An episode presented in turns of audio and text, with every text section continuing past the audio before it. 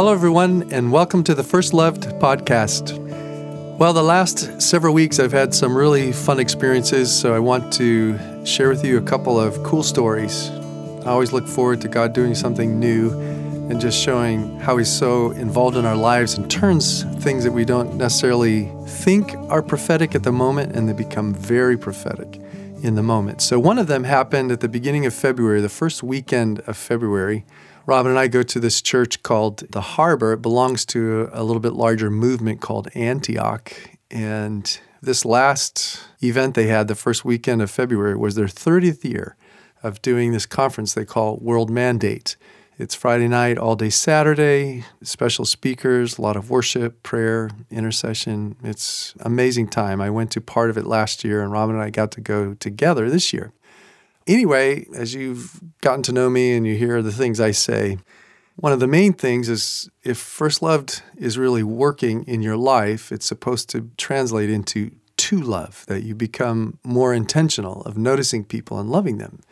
So it was Saturday, and we had just ended, I think, for a break or lunchtime. I can't remember what it was. But anyway, so I go into the men's room, and someone else came right in behind me and it was a guy that I had seen earlier where we were in the sanctuary, we're all worshiping, and most of the people at this conference, because Antioch really is intentionally focused on college aged, 20 somethings, because a huge part, as you might guess from the title, World Mandate, a big part of it's about mission, about people being called to see if God would send them to different parts of the world in ministry of any kind.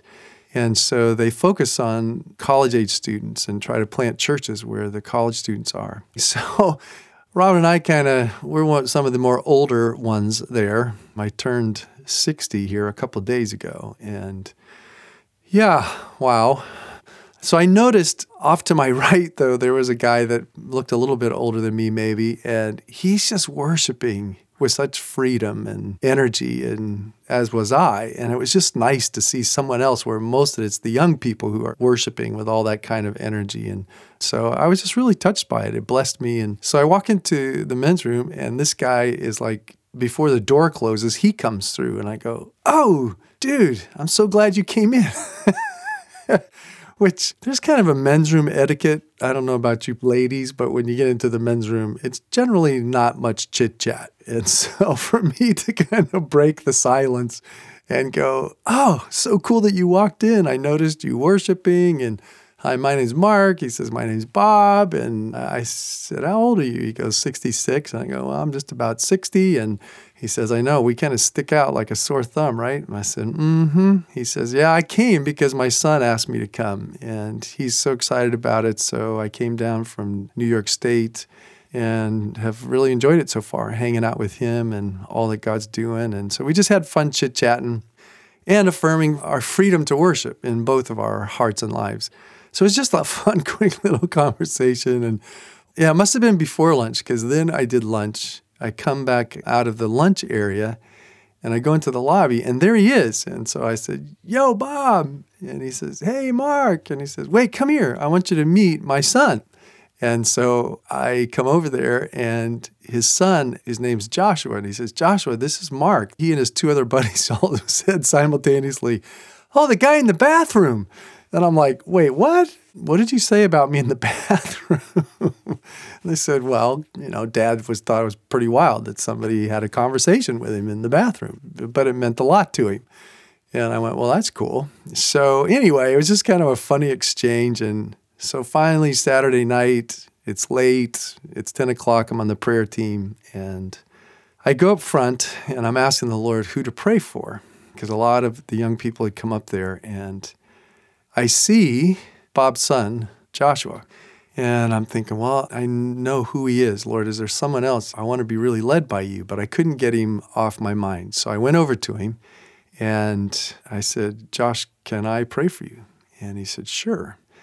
Well, the one other detail was the guy that spoke that night, kind of as a random tangent. Instead of saying his full name, he says JT. And truthfully, I can't even remember what the T stood for now, but he didn't like his middle name. But he was challenged one day, I don't know if it was by a family member or whoever, that his name had meaning. he was just kind of, again, as a tangent, he was saying to all of us, be careful about despising your name or something because often the Lord's in it and that you were named not just kind of randomly by your parents or whatever, but often he's in that. And so that's the background. So I see Joshua there. So I come over to him and I just wait quietly for a moment and see what the Lord would put in my mind. Well, because his name is Joshua and my firstborn is Joshua, I suddenly thought of the book of Joshua. And we named Joshua Joshua on purpose because of that, where I love how it begins that just as I was with Moses, the Lord says, I will also be with you. I'll never leave you. I'll never forsake you.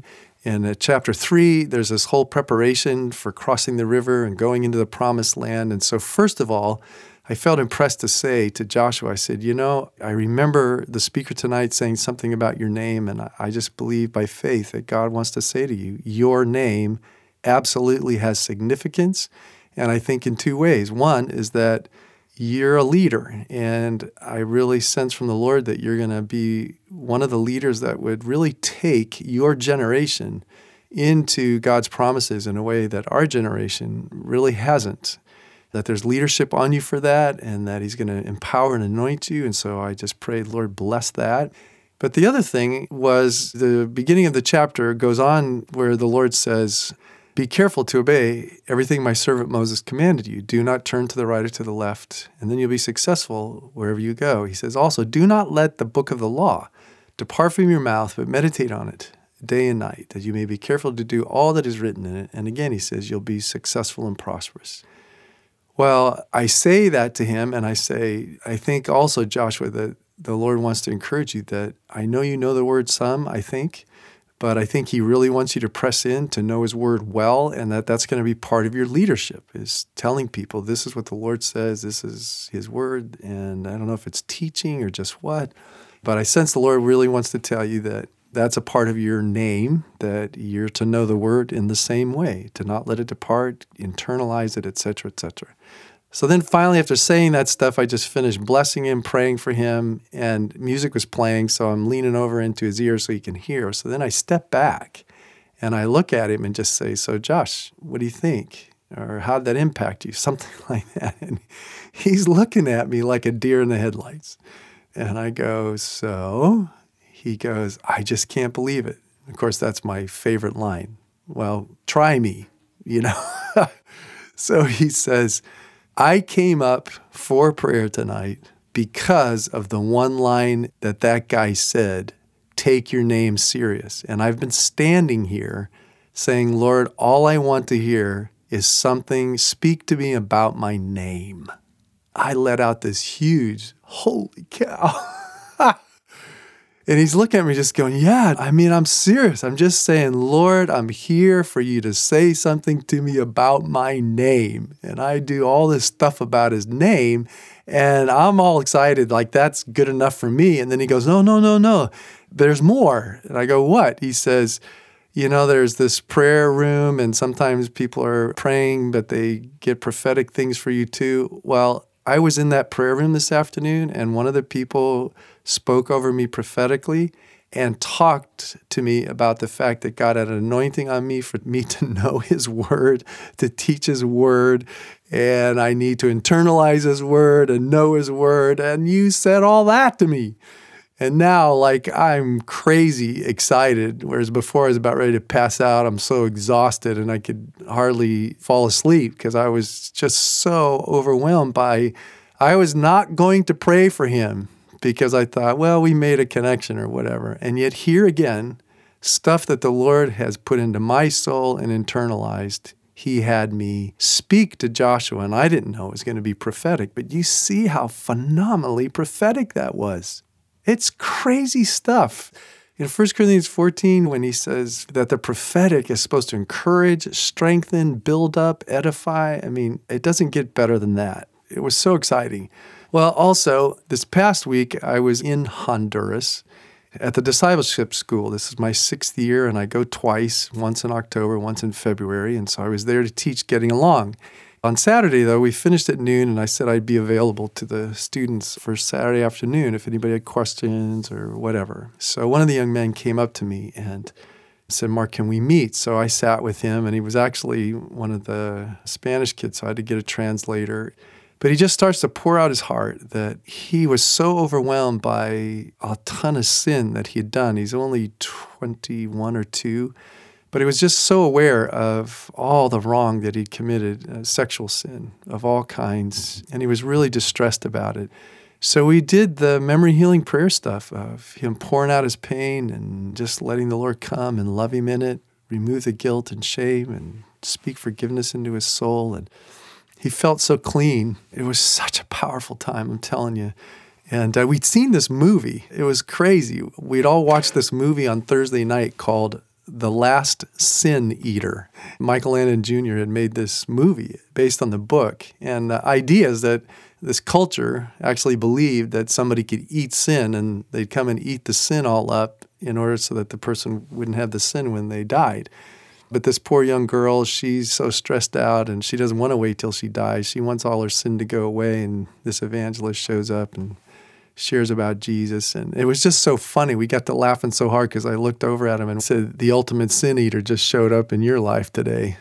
And do you feel like that little girl who wanted to sing and run and dance through the fields? And he goes, I really do. I really do. I feel so free. I'm so excited. It was just so much fun. So then we were sitting there just kind of reveling in all that the Lord had done and the freedom. Well, earlier I had heard my sister on a blog cast. She was telling the story of just being led by the Spirit and a neighbor and she had in her mind what her neighbor needed, and then she felt like the Spirit told her, say this. And in that case, it was super prophetic and blew the lady's doors off and starts a conversation, and Cherith gets the leader to the Lord. That's all the part of it I heard. It was kind of this introduction to get everybody to be interested and then listen to the whole broadcast. Well, that's all I had time for. That's what I heard. So I'm sitting there, and that morning I'd prayed, Father, I want to be more led like that.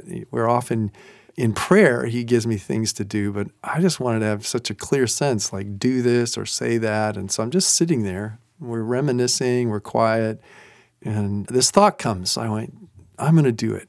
So I turned to him and I said, Antonio, I have this thought, and I've been asking the Lord if He has anything else He wants to say to you. And this thought is about your heart. And I started saying stuff about his heart that, that he had a heart after David, the fact that I've known him now for two years and he has gone out of his way to be vulnerable, to want prayer. That the first time he came to me, everybody went out playing. And he stayed back to go, Mark, I just feel like there's so much blockage. I can't feel God's love. Would you pray for me? And I just loved his heart. And I felt like the Lord wanted to say the same, and that in the sense that he had a heart like David that was totally loyal and committed, where even David sinned, but he never sinned in terms of being disloyal to God and committing idolatry. He remained humble before the Lord. You know, Psalm 51, just that whole repentance psalm, it's just amazing. And as I'm saying this to Antonio, the thought that pops into my mind is that verse in Proverbs. I don't know the exact reference. I meant to check that out. But it's the one when he says, Guard your heart for from it issues the well springs of life. And I looked at him and I just said, Guard your heart.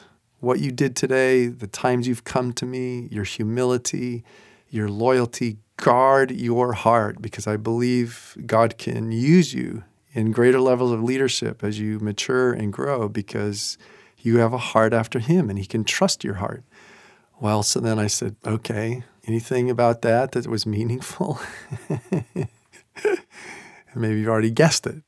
He says, I can't believe it. I can't believe it. I go, What?